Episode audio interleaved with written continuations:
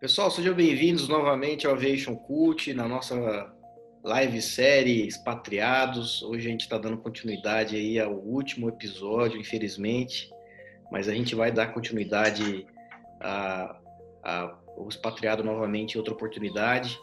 Tive o prazer aí de convidar a Yolanda e ela é, gentilmente aceitou o convite. Yolanda, ela mora na China, é, hoje, só que a gente hoje vai para outra região, hoje a gente vai para Hong Kong. Então é, é um prazer ter ela aqui com a gente hoje para representar o grupo das mulheres. Yolanda, tudo bem? Obrigado pelo convite, seja bem-vindo. Obrigada, eu que agradeço. Obrigada pela oportunidade e vamos, vamos trazer informação bacana para quem está interessado em saber um pouco mais desse outro lado do mundo, né? É isso aí, muito legal.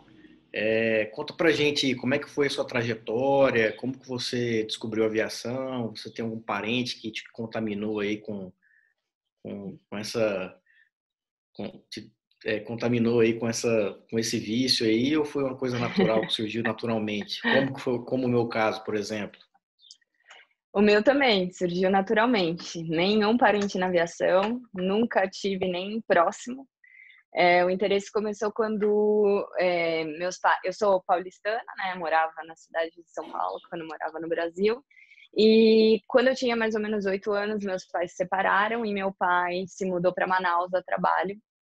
E foi uma prática normal a cada férias que a gente tinha, mais ou menos a cada seis meses. Eu e meus irmãos a gente costumava visitá-los. Só que a diferença de idade que eu tenho dos meus irmãos é bastante grande, então muitas vezes eu ia sozinha.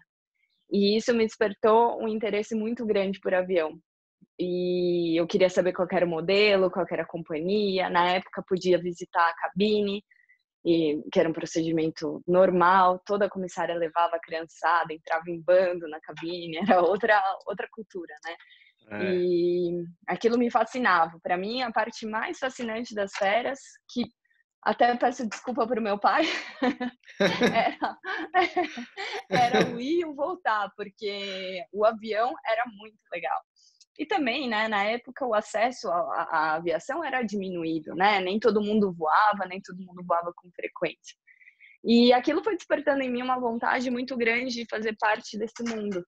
E aliado a isso, eu sempre soube que eu não queria um trabalho comum, né? Que, Tradicional. De segunda a sexta, exatamente. Eu sempre achei que tem muito mundo para a gente descobrir, é, para ficar num lugar só. E foi quando eu decidi ser piloto, desde pequena, mas isso não era viável financeiramente, principalmente. Então, o que eu fiz, dessa vez guiada por um amigo meu que já estava na aviação, que é um comissário da TAM, ele ainda voa na TAM, inclusive, e me deu, me deu todos os caminhos e falou: olha, o que normalmente muita gente faz é vir a comissário, consegue um salário mais rápido, é, um salário melhor de forma mais rápida, né, do que você fazer todos os quatro anos de faculdade. Isso vai te, digamos assim, atrasar muito. Eu falei: bom, então vou fazer. É, fiz o curso de comissário, voei quatro anos como comissária no Brasil e nesse meio do caminho, nas minhas folgas, eu ia para o aeroclube e fazia as horas e fazia os cursos e fazia a faculdade também, até que eu finalizei tudo e tive a oportunidade de começar na sequência como copiloto em uma outra empresa diferente. Eu mudei, né? Migrei, não, permaneci na mesma. Entendi, muito bacana. É, é, eu escuto, é, é, muito comum a gente escutar, né? Pessoas que querem fazer esse caminho de entrar para o voo entrando como comissário, comissária e depois migrar para a cabine, né, para se tornar um tripulante técnico. Por que, que você acha que por que você acha que alguns não conseguem? Porque primeiro eles acomodam, é, eles atingem ali o platô, aquela zona de conforto. Segundo, porque eles é ou é porque eles não conseguem fazer uma, um controle financeiro e separar uma parte do orçamento aí para direcionar aí para as horas de voo? O que, que você acha que é? Ou é uma mistura dos dois?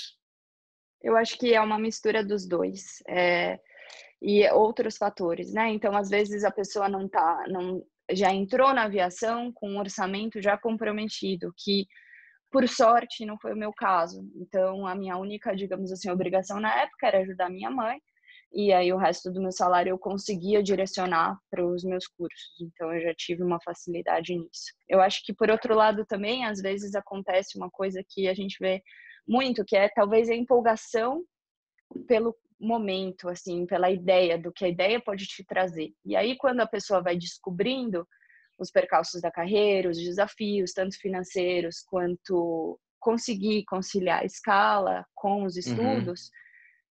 Ele a, a, pessoa faz um e eu sempre dei esse conselho, inclusive, faça um balanço real se é isso que você quer mesmo da sua vida, porque o tempo investido, muito mais do que o dinheiro, é precioso, né?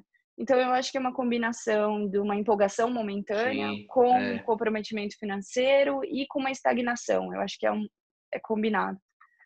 E é interessante, né, que qualquer decisão que você toma na vida, né, vai chegar um momento que você vai estar, tá, é, você vai ter duas escolhas, né? E aí você só vai ser bem sucedido se você realmente tiver é, feito essa reflexão lá no começo e, e tomado a decisão de realmente não, eu vou pagar o preço porque é isso que eu quero, né? Porque chegou Exatamente. a hora que vai cobrar, né? Vai ter uma bifurcação e essa bifurcação tá te cobrando, né? Vem cá, e aí? Você precisa dedicar tempo e. Entendeu? É você, você é um. Você, é, além de piloto, é um atleta, eu diria. Sempre admirei esse seu lado. E eu acho que é mais ou menos o que acontece no esporte. Se você quer conseguir completar uma prova que seja, a gente nem está falando de pode, mas completar, fazer uma prova completa, seja na corrida, na natação, onde for, você precisa abdicar daquela folga que você estaria com seus amigos para treinar. Então, se você for imediatista, falar, bah, não, imagina, né, pô, é minha folga, vou aproveitar, não vou para o aeroclube, você nunca vai conseguir completar a prova no final, né? É verdade. Inclusive, obrigado pelo elogio. Realmente é, é apaixonante. Eu até arrepio de lembrar das, das competições. Tô, tô, tô um tempo é, é, de férias aí das competições, mas dedicando a esse projeto, mas logo, logo vou voltar. É bom, é muito bom. É muito até bom, família, né? A gente precisa. Até minha família Isso. cobra de, de retornar, né? Porque eles, eu faço turismo junto com eles, né? Além de fazer as competições, eu levo eles para conhecer a cidade, enfim. E eu acho que faz parte da gente, por mais que a gente sinta paixão na nossa profissão, faz parte da gente ter um lado nosso que não é relacionado absolutamente à aviação é, faz a gente crescer, faz a gente relaxar, é, amplia nosso horizonte, amplia nossa visão de mundo. É bem válido, eu acho. É, puxando um gancho aí para finalizar essa pergunta, e já que você falou disso, é muito importante na aviação, quem está na aviação, né, nessa rotina de escala, de voos, né, e na aviação geral também, executiva também, que voa, tem empresas que voam muito também, você tem um, uma, uma válvula de escape, né? A minha válvula de escape é o esporte, né? Ele me ajuda a manter manter meu meu equilíbrio, né? A, a cumprir as minhas metas, né? A fazer com que eu seja disciplinado, enfim. Cada um tem um, cada um vai ter aí uma válvula de escape. Ele não é um hobby, né? Não é um hobby porque você tem que treinar quase todos os dias, né? O hobby seria algo que você faz uma vez por semana, duas, mas é. o hobby também é uma válvula de escape. Então sempre tem alguma coisa. Aeromodelismo, é. videogame, é, sei lá, andar de bike, correr, natação, pintar, fazer quadro, enfim, né? Sempre tem alguma coisa, né? Sim. Isso é muito legal. Eu acho que isso é o que torna a gente pessoas interessantes, né? É, tem razão. Como é que surgiu aí a, a vontade de voar, de, de, de de ir para fora, de virar um piloto expatriado? Como que foi isso daí? É, eu acho que os pilotos expatriados ou os pilotos que querem expatriar vão entender o que eu estou falando, mas eu acredito que é uma, é uma pulguinha que está sempre lá em você. Então, ela, em mim, pelo menos, ela sempre existiu. Como eu falei no começo da, da gravação, eu sempre tive esse fascínio pelo mundo. Eu acho que tem justamente isso que a gente estava falando, ser interessante. Eu acho o mundo, as culturas, é essa coisa muito interessante. Se a gente ficar só no Brasil, que é muito, muito rico culturalmente, a gente está se limitando demais. E então eu sempre tive essa vontade. Eu acho que antes até de entrar na linha aérea, eu já, já sabia que eu queria ser um piloto expatriado. E E aí, quando você vai cumprindo as, as etapas necessárias para você chegar nesse processo, eu acho que tem uma hora que essa vontade ela fica quase que impossível de ser abafada. Latente. E, então, é, fica latente. Fica, é, chega a ser, acho que quase que um incômodo, que ela tá lá sempre te cutucando, né? Oi! e, pra e mim sempre você... existiu. E, e, você se preparou? Como é que foi? Você teve, usou alguma ferramenta? Usou algum recurso? Você foi visitar o local antes para você tirar a prova dos nove? Como é que foi isso daí? Ajudou, acho não ajudou? A, preparação, eu acho que é 90% do processo. Primeiro, porque é uma decisão muito grande para ser tomada se você não está preparado. E se você não se prepara, pode ser um processo muito frustrante, porque certamente você vai levar um não em alguma das, das etapas. Então, o meu processo todo começou, como você mencionou, na visita do local. Então, eu tinha umas férias que eu não estava esperando, não estava planejando nada. E aí, como eu tinha uns amigos já morando em Hong Kong, eu decidi vir para cá, conhecer a cidade. E foi muito importante, porque eu tinha uma visão totalmente diferente de Hong Kong. E quando eu cheguei aqui, eu amei. Eu me identifiquei muito, foi muito fácil eu ter uma aceitação natural pelo ambiente. E aí, depois disso, veio a escolha da empresa, da, da, da parte técnica, né? E eu usei um site que acho que todo piloto expatriado acaba usando, que ele tem informações de pilotos que fizeram a seleção, que alimentam o banco de dados. Então, você é, troca informações com outras pessoas que passaram pelo mesmo processo que você. E até porque é um processo sempre muito dinâmico, né? Ele muda muito e, então você tem que estar preparado para todas as variáveis que você vai encontrar. Eu acho que isso é muito importante na, na, na questão toda do, do expatriar, porque caso isso não aconteça, caso você não tenha esse seu tempo de preparação e maturação da ideia, você pode até, de repente, o que a gente diz, colocar os pés pelas mãos, né? Então, Uhum. Sim, você tem que estar preparado. Eu, eu usava uma frase para minha família, para os meus amigos, que é assim: o poder, eu quero que o poder da escolha esteja comigo, não com eles. Então eu quero ir fazer uma seleção e passar e eu depois dizer e falar não, tudo bem, estou preparado, eu vou. Mas não que eles decidam por mim, né? Então eu acho que é importante. É o locus de controle, né? Você no controle, você que Exatamente. determina o rumo da sua vida. Legal essa postura. Exatamente. É um mindset Porque forte. Pode ser, porque pode ser muito frustrante também, né? Dependendo de você, se aquilo é um sonho, se aquilo é realmente um objetivo, e você colocou muita energia naquilo mental, em projetar e, e, e sonhar mesmo, e aí vem alguém e fala: não, você não passou, o que é super comum também de acontecer, porque existem muitas coisas que estão fora do seu controle de estudo e de preparação. Pode, pode ser um processo muito frustrante também, né? Então, no que você puder, da sua parte, faça. E aí o resto bem. Como é que foi a parte de tem os trâmites legais para você ir para aí? Então, a parte é, legal, digamos assim, de visto, de autorização de entrada de país, tudo, normalmente ela, ela fica a cargo da empresa, né? Eles ah. cuidam do, do seu visto de trabalho, eles cuidam da sua passagem, do seu processo de mudança, o que, o que facilita bastante, né? Porque normalmente piloto não, não, não tem know-how nenhum dessa, dessa questão desse trâmite legal, né? Então, Sim. essa parte foi, foi bem facilitada. E como é que foi o, é, essa parte do...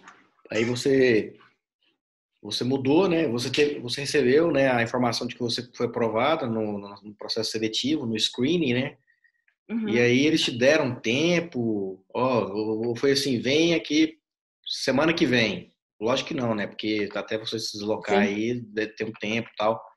Mas foi um tempo razoável, 15 dias, um mês, dois meses? Como é que foi? Foi, foi bem razoável. Na empresa que eu trabalho, eles inclusive, durante o screening, é, tendo você já recebido o resultado positivo ou negativo, você informa a sua disponibilidade para a empresa. Porque dependendo de onde você está trabalhando no momento, cada empresa também pede um, um aviso prévio Sim, diferente. Aviso né? prévio, é. Então, eu pedi para eles em torno de três meses a partir do, do resultado, que foi mais ou menos o que aconteceu. Então, dessa forma, eu pude cumprir o aviso prévio na empresa que eu trabalhava no Brasil. Eu tive tempo de, nesse meio do caminho, organizar a mudança em si. e nossos, em nossos itens pessoais, né? Então, carro, apartamento e tudo mais, porque isso não acontece do dia para noite. Né? Então, para mim, foi mais ou menos três meses que eu acho que foi um tempo bacana. Legal. Como é que foi o treinamento aí, o ground school, simulador, treinamento em rota? Algo diferente? O que, que te chamou a atenção aí? Caramba, que isso aqui no Brasil é diferente. Ou no é Brasil. Tudo, eu acho que é tudo diferente, né? É, é ah. muito diferente, mas é, é um diferente também muito engrandecedor. Então, a parte do Ground School é bem parecida com o esquema que a gente tem no Brasil, na mesma sequência, eu acho que deve ser mais ou menos assim no mundo todo. A diferença daqui para o Brasil, a primeira diferença que eu já encontrei, é que no Brasil a gente costuma fazer as aulinhas teóricas do avião que são pertinentes a sistemas, performance, meteorologia, enfim, com instrutores da empresa normalmente. Pelo uhum. menos até, até onde eu sei, todas as empresas do Brasil têm o seu próprio centro de instrução e tal. Aqui não, aqui eles preferem terceirizar essa parte, né? Então você vai para uma, uma, uma instituição que é conhecida no mundo todo por, por ground school e simulador, aí você tem toda a parte teórica. Depois que você teve todo o preparo da parte teórica, aí você está apto a conseguir estudar para o simulador, também na mesma sequência. Então, o simulador também foi feito com instrutores terceirizados, seguindo um padrão Airbus, que, por sorte, foi bastante parecido com o padrão que a gente tem na empresa, porque a empresa que eu trabalho segue bastante os manuais da Airbus. O que mudou foi uma coisa ou outra de, de padronização, de call-out, que são as frases na comunicação padrão, mas de resto foi bem, a adaptação foi fácil. Aí, a partir do seu cheque de simulador, em seguida, aí você vira, digamos assim, um piloto oficial da empresa. Aí, todos os cursos que você faz, aí agora sim, são é, dados pela empresa. Cursos bem parecidos com o que a gente tem no Brasil. CRM, emergências, security, safety. E a instrução em rota, uh, existe uma diferença que eu acho que é bem mais cultural, talvez, que no Brasil a gente costuma dar, eu não digo que mais importância, mas eu acho que a gente teme naturalmente mais o simulador, por conta das emergências e tudo mais. Aqui a instrução em rota, ela é mais puxada, digamos assim, que o simulador, porque você tem um programa fixo de, além da sua performance prática, então sua capacidade de decolar, pousar, é, aproximar e tudo mais, você também é cobrado com certos itens a cada voo. Então você tem um, quase que um caderninho e você tem todos os itens que você tem que estudar e você sabe que o instrutor vai te perguntar com detalhes sobre todos eles. Bacana, legal.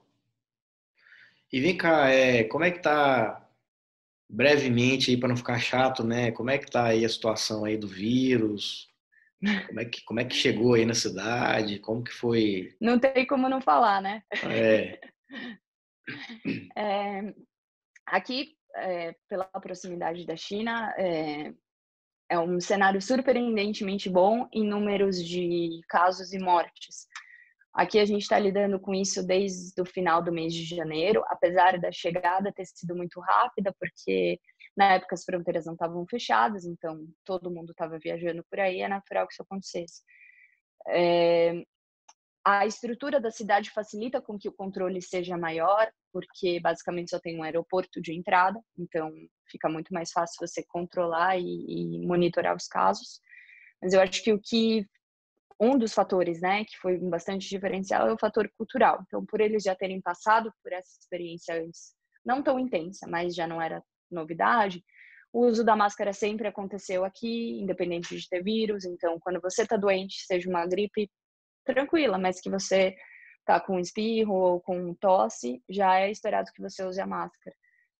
Então, eu acredito que o governo si, por si também já tem um, um plano de ação mais estruturado para esse tipo de coisa. Porém, a aviação sempre acaba sofrendo, né? Principalmente porque hoje a maioria dos países da, da Ásia eles estão com fronteira fechada, então isso inviabiliza os voos. Caramba, a empresa que você trabalha cessou as operações por completo ou está mantendo alguns voos? Cessou por completo. Cessou por completo porque o, os destinos, o destino principal, na verdade, é o Japão, inúmeras cidades no Japão, e o Japão foi um dos primeiros países também a fechar a fronteira. Então, ficaria praticamente inviável decolar com três, quatro passageiros que seriam só residentes retornando. Eu acho que é, é, eu posso estar falando alguma coisa que seja muito absurda. A gente não, a gente é piloto não sabe de finanças, né? Mas eu acho que isso gera um custo ao invés de uma economia para a empresa.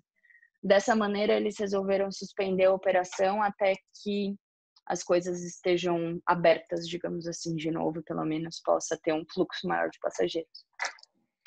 Essa parte cultural aí é muito, ela é muito importante, né? Muito relevante é, para você ver, né? O, o, seu, o seu exemplo que você citou aí, né? É mais de 2 mil casos, né? Você falou aí somente quatro mortes, se eu não me engano, né? Ah, aqui é... tiveram 1.040 casos com quatro mortes até agora. Aí, metade, 1.040, né? Quatro mortes. Aqui no Brasil, por exemplo, no meu estado, ah, foi liberado né, o decreto, o lockdown ele está flexível, algum, alguns mercados, algumas instituições né, reabriram as operações, só que as pessoas ah, não estão respeitando, entendeu? Não estão usando máscara, é, elas estão se aglomerando. Então, assim, a, a falta de consciência, a falta de, de entendimento do que está acontecendo ainda falta mesmo. Tanto é que é, possivelmente amanhã vai ter um decreto que ele vai lockdown 100% completo, novamente. né? Completo. É, aqui nunca chegou nesse, nesse caso, nunca chegou nesse, nessa situação, nesse extremo. O que aconteceu foi que fecharam é, lugares que possibilitariam grandes aglomerações. Então, a Disney foi uma das primeiras a fechar. Tem um parque, um outro parque, como se fosse a Disney aqui, também fechou. As aulas foram suspensas desde o começo de fevereiro. Mas é, shoppings, é, restaurantes, eles continuaram, porém, sempre adotando medidas que evitem aglomeração. Então, você tem um limite de pessoas dentro de uma loja, é muito comum que você tenha a sua temperatura testada antes de entrar. O restaurante, eles é, separam uma mesa, você pode sentar, outra bloqueada e assim vai. Eu acho que eles conseguiram encontrar um meio do caminho para não inviabilizar completamente o comércio, mas ter controle do vírus ao mesmo tempo.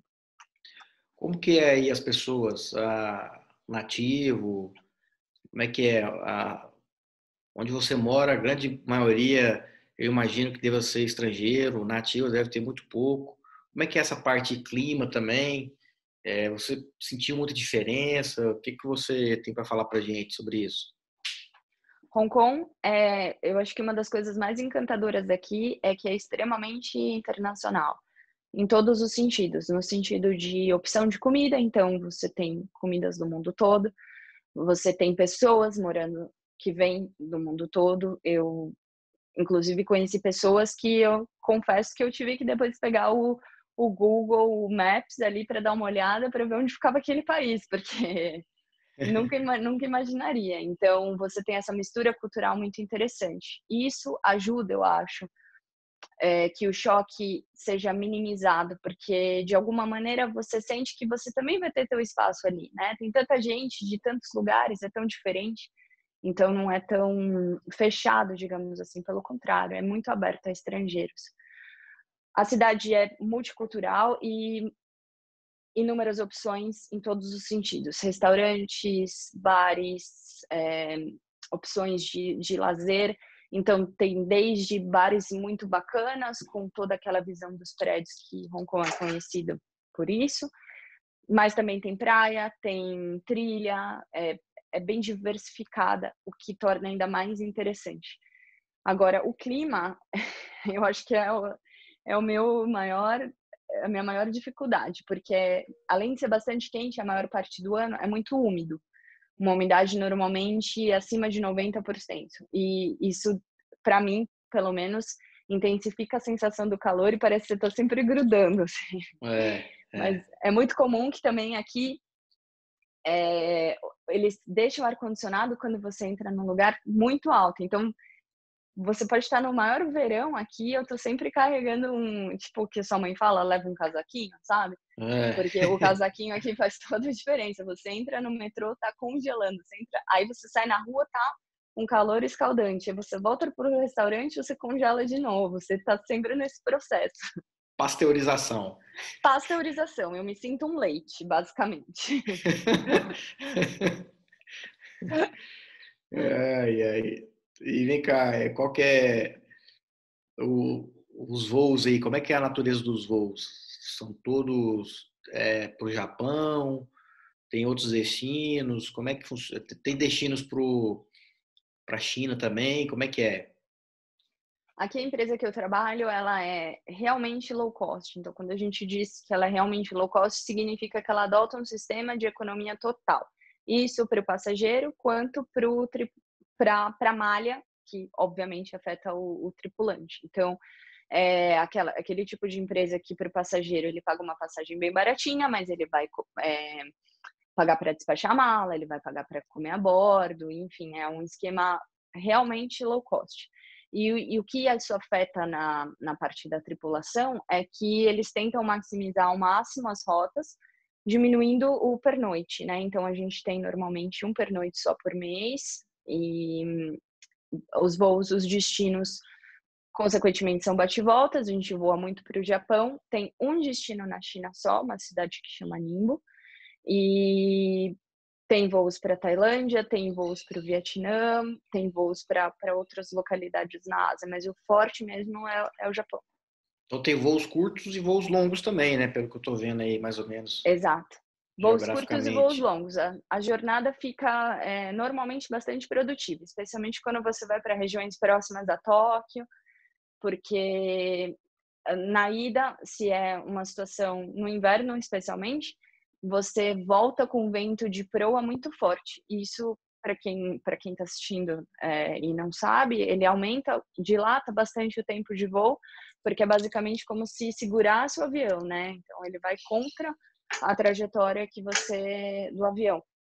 E isso às vezes acontece de você ir, por exemplo, para Tóquio no inverno com três horas e meia, porque aí ele vai ter o efeito contrário, ele vai empurrar o avião, né? Então, vento de cauda, e na volta o vento de proa, que às vezes faz com que o voo tenha 5 horas, 5 horas e 10. Voa-se muito por mês, por consequência disso, por a jornada ser muito longa, mas, por outro lado, é, você tem uma escala bastante produtiva e o cansaço minimizado, porque é uma decolagem e um pouso e para ir e uma decolagem e um pouso para voltar. Então, a preparação de cabine acaba sendo o número né, de vezes que você prepara a cabine é menor, ou a pressão por tempo na decolagem acaba sendo menor do que você fazer cinco etapas por dia, por exemplo. É, e é interessante que o que você mencionou, né? Essa parte de fadiga aí, né? Quando você está fazendo um voo com várias etapas, né? Mais curtas, ah, isso gera fadiga, né? Você é, preparar a cabine, decola, pressuriza, voa, desce, despressuriza, pousa. É, decola, pressuriza, voa, desce, pousa, despressuriza. Esse ciclo, né? De pressurizar, despressurizar, prepara a cabine, é, pousa, decola de novo isso gera fadiga, né? Então, é, a nossa regulamentação, inclusive, quando lá nos primórdios, lá quando ela começou a ser elaborada, né? O pessoal testava, né? Monitorava os pilotos para ver o nível de glicose no sangue, né? É, tinham é, pessoas que olhavam ali, analisavam, tiravam esses dados durante o voo para ver o nível de fadiga. Por isso que eles chegaram no nível inicial lá de cinco pousos é, cinco, cinco pernas, né? Ah, na regulamentação antiga. Hoje já é outra, né? É, a, cara, a cara da aviação mudou muito ao longo do, do, dos anos, né? De quando essa primeira é, legislação foi institucional, institu, e agora me pegou, o português já tá, foi instaurada, pronto. Instaurada, é, isso. É, é, do que tem agora, né? Até mesmo o horário dos voos mudou, todo, todo o esquema mudou, é muito diferente. E é muito bacana você ver as empresas ao longo do, do mundo tendo essa preocupação, porque safety é necessário e vai sempre ser, faz parte do, do escopo da empresa e tem que fazer, tem que fazer parte da filosofia, da cultura. E isso é, é, é bem bacana, é bem legal de se ver. É, já que você mencionou safety, fala um pouquinho para a gente do safety e security. Alguma coisa diferente que você viu no Brasil, alguma coisa legal, ou alguma coisa legal que tem no Brasil que não tem aí? Eu acho que as preocupações são bem parecidas, porque eu acho que hoje o bacana nessa troca das empresas é, existe uma troca de experiência muito viva e muito rápida, né? Então, se acontece alguma coisa com uma empresa nos Estados Unidos, todas as outras vão aprender com aquela experiência sem precisar passar por aquilo propriamente dito.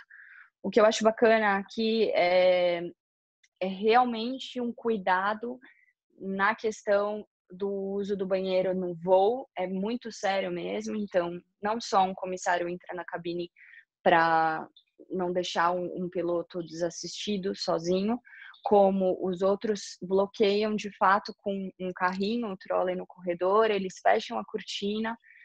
É, tem, tem todo um esquema antes e depois, que faz parte do, do processo da empresa, então eles levam isso realmente muito à risca.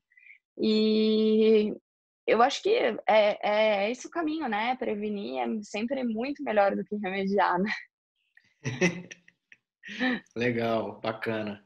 E da parte de safety é tudo, tudo normal, tudo igual aqui no Brasil. O, é, tem foca também, o foca é punitivo. Como é que funciona? Ou é uma ferramenta edu, é, é, mais educativa? A gente sabe que né, o foca punitivo não é abertamente implementado, não pode, né? Mas tem empresas é, que já usaram dessa, dessa prerrogativa aí de estar monitorando os dados do voo para punir o piloto, né? Conta pra gente, e não educá-lo. Conta pra gente um pouquinho sobre isso. Os, os sistemas de reporte e de tratamento de reporte, tudo são bem parecidos com a empresa que eu trabalhava no Brasil. É, eu acho que uma diferença bacana que a empresa que eu trabalhava no Brasil estava tentando, tinha projetos para que isso acontecesse, mas ainda não tinha sido viabilizado, e aqui já foi, é você conseguir assim que você chega em casa, o seu voo, os dados do seu voo através do Foco, que é esse programa, né, que faz o, o monitoramento do, da parte de tudo que aconteceu no, no voo, no sentido da, da operação, você consegue checar o seu voo, obviamente, você não tem acesso ao voo do, dos outros colegas, através do seu iPad na sua casa. Então, isso é bacana porque acho que esse é justamente o intuito do programa. É, obviamente, como você mencionou, educativo e muito interativo, né? Então tem que partir do piloto essa iniciativa de falar, opa, eu acho que aquele momento, de repente, alguma coisa não saiu legal ou não saiu, talvez não tenha saído dentro do parâmetro, vamos checar, porque eu preciso aprender com isso. Então, é, melhoria contínua. Exatamente. E você ter essa ferramenta no seu iPad, porque cada piloto tem um iPad que a gente recebe da empresa. Você ter essa ferramenta no seu iPad torna muito mais fácil, né? Interessante. É, o iPad é equipamento da empresa, mas tem que estar com você. Como é que é? Isso.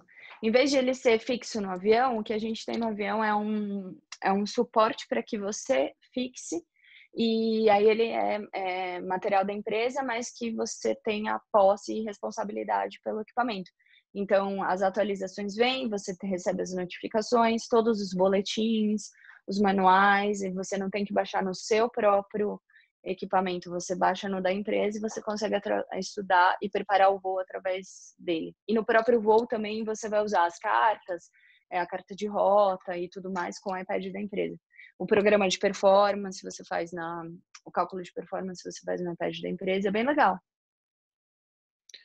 Cara, eu nunca tinha ouvido falar sobre isso, muito legal é diferente, né? É muito legal. É, é bacana porque você não precisa ter todo. Os materiais eles são grandes, eles são volumosos, né? Normalmente eles ocupam muito espaço, dependendo do, do, do tipo de equipamento que você opta pessoalmente para usar, às vezes não é compatível, tem toda essa questão. Lá não.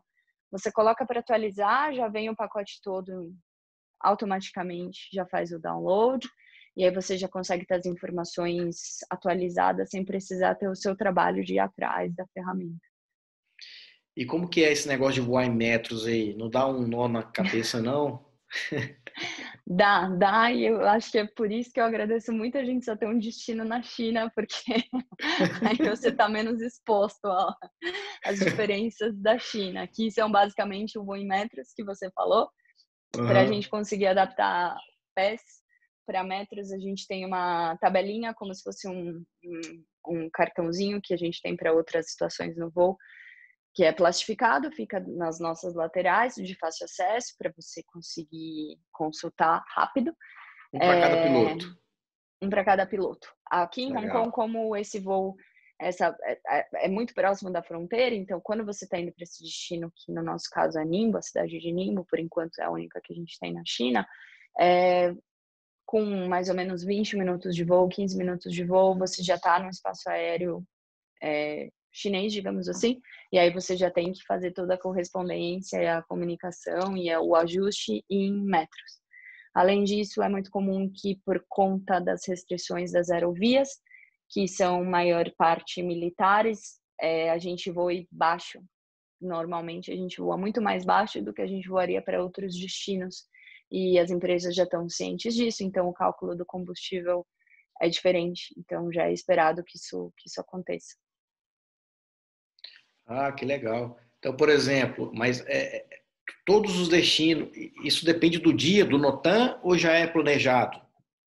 Já é planejado, ó, todos os voos para a China vai, a gente vai é o nível baixo, então coloca a quantidade de combustível, porque já é para ser conservativo, não, ó, hoje vai ter operação nível baixo, o, espaço aéreo militar tá, tá, tá, tá ele está ativado. Então, como é que funciona? Quando tem algo que é muito discrepante, sim, vem notando. Mas já se espera um voo mais baixo. Ah, então já sai o planejamento. É, já sai normalmente um planejamento com aquele voo mais baixo. E aí, conforme o voo vai acontecendo e a disponibilidade da aerovia, é natural que para uma economia de combustível, sim a gente solicite voos mais altos, mas normalmente eles são negados. É mesmo? Sim. Vem cá, é, a empresa tem um programa de economia de combustível, ela incentiva isso? Existe um bônus com, com relação à quantidade, a meta lá que você atingir? Como é que é? Não, não, não existe uma, uma meta ou um bônus em relação a isso. Existe uma cultura de incentivo à economia de combustível, mas, por outro lado, o tipo de voo que a gente tem na Ásia também não, não ajuda é, que ele seja muito implementado. Então, por exemplo, como eu falei, essa questão do voo mais baixo para para China, aqui o espaço aéreo às vezes é muito compacto, então faz com que as aproximações e as decolagens elas sejam muitas vezes conflitantes, o que faz com que a gente às vezes desça muito antes do que a gente desceria, gastando mais combustível. Mas isso é mais por conta das limitações do espaço aéreo e da cara, digamos assim, do voo de um lugar que tenha muitos voos, né? Do que a empresa em si. Então, é muito comum que você receba vetores para aeroportos que são muito movimentados dependendo do. Não nessa condição que a gente está agora, né? Mas dependendo do tráfego aéreo e do horário na volta de Hong Kong, é bem, é bem cheio. Então, às vezes é comum que você faça espera. Então, acho que as empresas, elas até tentam, obviamente, né? Todo mundo está falando de economia de combustível hoje por uma questão financeira e por uma questão também é, de. É, é, me fugiu a palavra agora. Sustentável. Sustentabilidade, era isso que eu queria lembrar. Sustentabilidade. É. Mas às vezes a própria operação não viabiliza que isso aconteça. Legal. Muito bacana. Conta pra gente aí é, é, como é que funciona essa parte de progressão de carreira. Você é, você é funcionário da empresa ou é um contrato é, que a gente já mencionou aqui com as agências? Como é que é? A empresa que eu trabalho não trabalha com agência, então é, é direto empresa com um empregado. São contratos de três anos, sempre renováveis, a maior parte deles renováveis. Eu nunca vi a empresa não querer é, renovar o contrato sem razões para aquilo. Às vezes, uma razão de uma falha técnica ou comportamental, mas nunca por simplesmente não querer renovar o contrato. É, a progressão de carreira ela acontece de forma voluntária do piloto. Então, uma vez que você esteja dentro de todos os requisitos da empresa para que você vire comandante, você se candidata a isso. Você não tem que esperar que a empresa te chame. E isso é bem interessante, porque dependendo do, do caso, às vezes você não está no momento, você está pronto, você tem todos os, os, todos os quadradinhos ali ticados, todos os itens completos, mas uhum. você está em outro momento da vida, talvez a sua, sua cabeça não esteja preparada para aquilo, porque requer muito, muito envolvimento, muita dedicação, e aí fica a cargo do piloto decidir se é a hora dele passar pelo processo, né? Isso não vai garantir que vai acontecer ou não.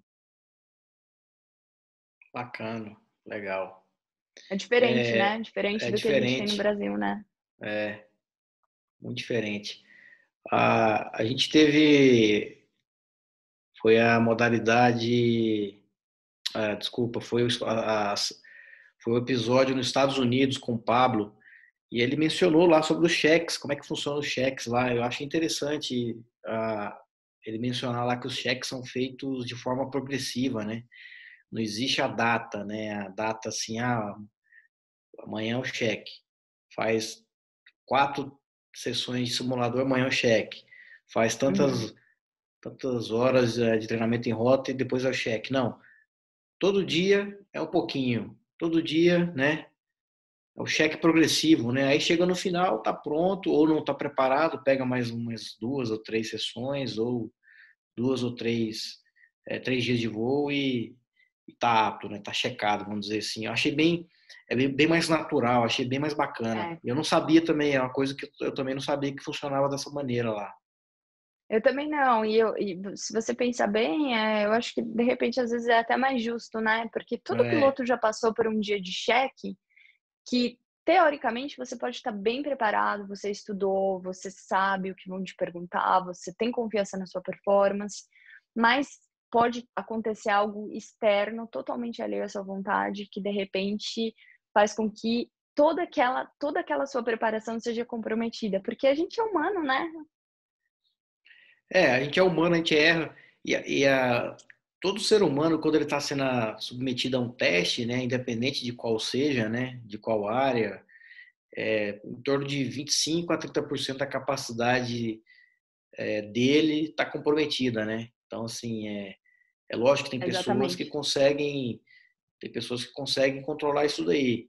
Eu, eu sou muito tranquilo. Eu sou, para mim, todo dia é um voo de cheque. Então, assim, eu, eu sei que por mais que eu esteja tranquilo, uma parte da minha capacidade também, né, de, de é, cognitiva talvez, a capacidade técnica pode pode ser comprometida também, muito pouco, mas pode, por mais que eu seja tranquilo. É, é natural, mulher, é muito natural. É natural, exatamente, é natural. E, e pequenos erros, né? É, é, impossível você não cometer pequenos erros no, no voo, né? Então, erros simples. É, você falou uma frequência, você entendeu ao invés do, do, do, do 0, um 8, né? É. é. um erro muito comum, né? Nível de voo 1 no 0 com 100, né? É. Inclusive, é, o nível 100 e o nível 110 são os níveis que mais ocorrem aquela é, level bust, né? Então, é. assim, é interessante, né? Porque as pessoas confundem, né? É natural, é cognitivo, né? Eu acho que é esse, como você estava falando, da, principalmente da, da questão do, da compreensão dos pequenos erros, aqui eu diria que esse é um dos grandes desafios do piloto expatriado, porque por mais que você tenha toda a capacidade de falar inglês, você se comunique bem, tudo mais, uma coisa que você esquece de levar em consideração, especialmente quando você voa numa região como a Ásia, que o inglês não é a primeira língua de praticamente nenhum país, é, você tem que levar em conta os diferentes sotaques, né? E isso é, chega até a ser engraçado, porque em algum momento o piloto expatriado da Ásia vai falar: Puxa vida, mas será que eu sei falar inglês mesmo? Porque eu não tô entendendo nada daqui. E é muito, eu, e é muito, é, é, chega a ser engraçado, porque os instrutores, eles, eles já sabem que isso é, na verdade, um processo de você se acostumar com o sotaque. E no começo é normal, você não vai entender. Então, eles até olham assim pra sua cara do tipo, entendeu? É mesmo.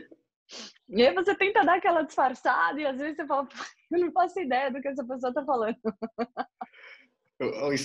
Esse exemplo que você trouxe me fez lembrar quando eu fui fazer um intercâmbio lá em Boston, né, em 2007. E aí eu fiz tudo por conta, peguei, voava naquela mesma empresa que você voava também, né? Uhum. Lá como, como comissário, quando você começou sua carreira. Aí eu peguei um benefício até Bogotá. De Bogotá eu comprei uma, uma, uma passagem até Boston usando uma low cost americana. Uhum. E aí peguei os eu peguei o Skype na época, ali, antes da viagem, né, me, me preparando para escolher uma escola que fosse, né, comportasse ali é, é, o meu orçamento financeiro e coincidir, coincidisse com a data que eu chegasse lá, né? Eu ia ficar pouco mais que 30 dias. E já aproveitava e já ia treinando, né? Então eu ia ligando, uhum. ligava na secretaria das escolas, ia conversando até que eu achei uma escola achei uma escolinha, né, muito bacana, tal, preço muito legal para fazer só conversação mesmo e estudar bem um pouquinho de gramática, parte da manhã. Mochila nas costas e ó, ficava andando na cidade a tarde toda. E tinha um francês lá na sala de aula. Toda vez, toda vez que o francês falava, eu falava, não, não é possível que esse cara tá falando inglês. Não, mentira. Aí eu olhava para a professora e falava, não, ela, ela não está entendendo, não é possível. E ela balançando a cabeça, entendendo. Podia chegar, você podia chegar para mim e falar assim, ó, ele está falando árabe, ele está falando... Tô brincando, tô exagerando, né? Uhum. Dizer que era qualquer língua, menos inglês, entendeu? Que eu, não, que, que eu, ia, eu ia aceitar a, a sugestão, entendeu? Eu não conseguia entender nada que o cara falava. Acho que a minha, a minha memória mais engraçada disso foi que a primeira vez que eu fui pro, pro Japão, é, eles não eles têm problema com sílaba muda, né? Então eles sempre colocam uma vogal no final daquilo que é mudo. Então a gente pousou e tudo mais, aí o cara me deu clearance pro spot 8. Mas ele falou spoto eito. E aí eu falei, o que, que esse cara tá falando mesmo? O que, que é spoto? O que, que é eito? Que, que é isso? aí, aí eu daí falei, ah, meu Deus. Aí eu falei, ah, say again, né? Repete pra mim, por favor. E é natural dele, né? Aí ele repetiu exatamente a mesma coisa. Spotoito. Aí eu falei, putz, continuei não entendendo nada. Aí eu virei pra minha instrutora e falei, ah, desculpa, não, eu não tô entendendo o que ele tá falando. E aí nisso o cara já tava se matando As... de rir porque sabia que eu ia cair Ai, nessa. Né? Entendi. e aí ele falou, ah, spot eight. Eu, ai meu Deus, onde ele tirou esse O no final? Conta pra gente se já aconteceu alguma coisa aí voando com algum piloto estrangeiro aí, algum comandante que é de outra nacionalidade, alguma coisa engraçada, ou não aconteceu nada? Aqui o, o, ambiente de cabine é muito legal porque a troca é muito válida, né? A empresa conta com o um grupo de pilotos, eu acho que mais de 95% é expatriado. Então tem gente do mundo todo e além da questão do, do, idioma, do sotaque que vem com o inglês, né? Apesar do inglês ser a língua oficial da empresa, cada um vai falar inglês do seu jeitinho. E vem também as diferenças culturais, né? Então acho que o que me vem em mente assim agora, de, de, de rápido assim, é, uma vez que eu estava voando com um comandante indiano e a gente acha que a gente conhece as comidas ao redor do mundo, mas na verdade a gente conhece a versão brasileira das comidas ao redor do mundo, né? Porque só no Brasil, por exemplo, você vai achar uma pizza de estrogonofe, né? Se você for para Itália e falar que você coloca estrogonofe em cima de uma massa de uma pizza, ninguém vai aceitar isso, né? O italiano morre de infarto, né? É, é a mesma coisa do cream cheese para o japonês ali no sushi, né? E, e óbvio, eu tinha, já tinha tido contato com comida indiana no, no Brasil, mas não era a comida talvez indiana que eu esperava que ele fosse comer. E aí quando ele trouxe, a comissária trouxe a comida quente para a cabine, o cheiro, não sei se era curry, o que que era, aquilo foi potencializando e eu falando, meu Deus do céu, como que eu vou aguentar aqui esse cheiro? E aí, pô, você, obviamente, você não vai ser indelicada com a pessoa, até porque a gente tá falando de comida também, né? Sim. E aí ele fala, ah, você, você quer experimentar? Ah, pô, você tem certeza que você não quer provar? Eu, não, comandante, imagina, pode comer, fica à vontade. Vai, frua da sua refeição pensando de jeito nenhum. Mas acho que você, você sabe da famosa frase que a gente tem no, no aviação no Brasil, que é a arte de ser copiloto, né? É, exatamente. Tem que né, fazer o meio de campo, né? Mas, Mas ainda bem que ele não insistiu, né? Porque senão, imagina. Eu falei, oh, meu Deus, e agora? Caramba, será que eu vou ter que vou ter que experimentar só por educação, né? Ia ser bem, bem engraçado. E no final eu poderia até ter gostado, de repente, né? Quem sabe? Então, é, é com a, a, experiência que você tem, né? Que você voou bastante tempo como comissário, né? Então você, você tem experiência relevante, né? E o que, que você viu de diferente aí no, dos comissários aí? Como é que é o serviço de bordo? Tem alguma coisa diferente? O tratamento, a tratativa com, com, com o cliente, com os pilotos também? Ou, não, ou é tudo igual mesmo? Nada de diferente? Não, é bastante, é bastante diferente. O que a gente chama de power distance, né? Que existe essa, essa distância entre cabine e tripulação comercial. Aqui é bem grande. Eu não acho que seja algo que a empresa incentive. Eu acho que o que acontece principalmente é são as diferenças culturais. Os comissários diferentes dos pilotos, eles são em sua maioria locais e então eles têm costumes diferentes, assuntos diferentes, formas diferentes de, de lidar com as coisas, né? Então as conversas que acontecem, por exemplo, entre comissários e pilotos, elas sempre são muito profissionais e muito sucintas, exceto algumas exceções. Então, é, quando eles entram na cabine, é assim, tá tudo bem, você quer comer tal coisa, e oferecem, eles têm procedimento padrão para absolutamente tudo, inclusive na hora de colocar a bebida no, no oferecer a bebida para você, o jeito que eles colocam, como ele vai retirar a bandeja, então é bem mais, é, eu diria que é bem mais engessado assim do que a gente tem. Mas eu acho que novamente é algo muito mais relacionado à cultura do local do que à cultura da empresa em si. Legal. E por você ser mulher, como é que é o tratamento aí? Você esperava que fosse diferente, o tratamento é legal, a, a, eles são, eles são é, adaptados já para porque você está na profissão que é majoritariamente ela é exercida por, por homens, né? Existe discriminação? Existe como é que é? Eu acho que, apesar da empresa que eu trabalho hoje tem um número super baixo de, de mulheres, é, por conta dos pilotos que é, são estrangeiros e com outros costumes, com outras manias, com outros vieram de outras empresas, de outra aviação, eu não, não vejo esse problema, assim, eu nunca fui tratada de forma diferente por ser mulher. Eu acho que é, eles já estão habituados a ver mulher como capaz de ser piloto e eles respeitam e te tratam de forma igual eu vou ser bem sincera, eu acho que às vezes de forma até mais gentil e delicada do que seria na, na hora de passar uma mensagem do que seria para um homem, né? Talvez se fosse um, um, cara, de repente ia ser mais mais Sim. estúpido, mais direto, e por ser mulher, talvez às vezes eles tomam um pouco mais desse cuidado. Então, é, eu não, não, vejo muita diferença, não, pelo bacana. contrário, acho que é bem bacana. Legal. A recepção é bacana.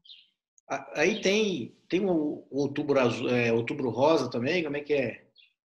Não, eles, eles não têm, eles mencionam, você vê alguma coisa ou outra pela cidade, mas eles não têm essa, essa cultura dentro da empresa de fazer a campanha. Ah, bacana. Bom, a gente poderia eles ficar aqui. Têm, eles, eles têm, só para complementar, assim, eles têm, eu acho que coisas mais. É, eu diria que festas e e temas mais locais. Então, quando é Ano Novo Chinês, por exemplo, é, você vê que vai ter alguma coisa, alguma decoração diferente, alguma coisa que eles oferecem para o passageiro que é diferente. Tem também é, as, as, as celebrações que eles têm, que são bastante inerentes do local, eles dão bastante atenção. E isso eu acho legal, porque daí também gera uma oportunidade da gente conhecer, né? Coisa que a gente não, não sabia. Legal. É, a gente tem poderia ficar aqui, né, conversando por horas, porque é um assunto que são duas paixões aí, né? É, é o mundo fora, né, da, da, da, do nosso, da nossa zona de conforto, né? Que é falar de outras coisas, outra cultura, é uma coisa que eu gosto muito, e aviação, né? E você também, né? É. São duas paixões aí que a gente poderia falar, falar de coisas né, por horas, né? Eu quero agradecer é, e quero deixar uma mensagem para quem ficou com a gente até o final. Fica à vontade também para você complementar, mas é uma frase que você mencionou bem no começo, eu vou me apossar dela, porque ela, eu achei uma mensagem muito forte, muito boa mesmo. E, e, e isso está bem claro dentro da sua personalidade e por que, você está onde você está hoje e porque eu tenho certeza que você vai conseguir sucesso na carreira e atingir seus objetivos assim com sucesso mesmo. Você falou assim, ó, tem muito mundo para ficar em um lugar só. Essa frase é. é muito forte, né? Então, assim, e o momento que a gente está passando agora, é, essa frase, você tem que copiar ela e, deixar, e sempre estar tá lembrando dela. Então, assim, ficar num lugar só, não, não seja fixo, seja flexível, aprenda uma habilidade nova, né? Se você perder seu emprego, se prepare, a época de crise é a hora da a hora que você mais tem que se preparar, entendeu? Não deixe de estudar. Exatamente. Se você está começando Exatamente. agora a carreira, é, acredite que você vai chegar lá, entendeu? A aviação tem uma gama enorme de possibilidades. Se você não, ainda não conseguiu entrar na aviação comercial, tem outras aviações boas também. A aviação executiva também tem muita, tem muita gama também para você atuar. Tem patrões que são legais. Assim, como tudo na vida, tem o lado bom e o lado ruim. Então, assim, Exato. pega essa frase, reflita, reflita, é, é, anota ela para você acordar e já ler ela e já já mentalizar site, exatamente mentalizar e já começar seu dia que eu tenho certeza que se você fizer isso daí durante os próximos duas semanas muita coisa boa vai acontecer eu que agradeço o convite, a oportunidade de estar aqui trocando essa ideia tão bacana com vocês, levando uma mensagem para tanta gente, né? Eu acho que esse é o interessante da internet hoje em dia, a gente poder fazer dessa, desse canal tão vasto e tão amplo uma troca muito positiva de coisas. Tá, já tem é. muita negatividade por aí, a gente tem que passar mensagens positivas. Então, acho que a minha para finalizar é eu sempre tive uma coisa eh, dentro de mim desde criança para qualquer desafio que é eu pensava bom se se tal se tal pessoa fez é, eu também consigo fazer. Então acho que não é uma questão e isso é importante a gente ressaltar comparação na aviação ela nunca é benéfica quando você se diminui sim quando você se aumenta. Então você não pode pensar assim ah poxa meu colega já conseguiu emprego e ainda não conseguir, ou ah, ele já tirou tanto no ICAO e eu ainda estou no nível tal. Não, pensa, poxa, se meu colega conseguiu um 5, um 6, eu também vou conseguir. Se meu colega Exatamente. hoje está numa linha aérea, eu também vou conseguir, porque a capacidade ela é inerente a todo mundo, basta se dedicar e querer. Exatamente. A única diferença é o tempo. Cada um tem seu Exato. tempo, né? Exatamente. Cada um tem seu Exatamente. tempo. Então, é, é, é, eu achei bacana você falar isso daí. Obrigado, fiquei muito feliz. É, é, nós do Aviation Cult, eu particularmente, fiquei muito feliz de você ter aceitado o convite, é, porque para encerrar aí a, essa, esse, esse, projeto nosso aí, o, o Piloto Expatriado, é, com a presença feminina e você, né, que é altamente qualificada, a gente já voou junto, então, assim, eu fiquei muito feliz mesmo. O convite está aberto, a gente quer fazer outros episódios, é, certamente depois aí que passar o coronavírus, né? E se Deus quiser vai passar em breve. Vai, vai a gente passar. falar como que foi como que foi a retomada, entendeu? E falar um pouco mais da, da, da, da de como é que tá indo a aviação. Exato. Obrigada. Eu que agradeço novamente. Desejo sucesso para todos. E vamos, vamos continuar nessa troca positiva de informação. A gente precisa ter a cultura do se a gente se ajudar, todo mundo junto vai mais longe. Beleza, conta, conte com a gente também, ó. Me passa o endereço. Vou te enviar essa canetinha. Ah, que legal. Muito obrigada. Caneta, piloto adora uma caneta, né? E a fitinha também para usar, ó. Ó, oh, legal. Muito obrigada. Obrigada tá pelo convite, pelo presente, pelo carinho. Desejo muito sucesso para vocês. Beijão. Tchau. Um beijo. Tchau. Beijo.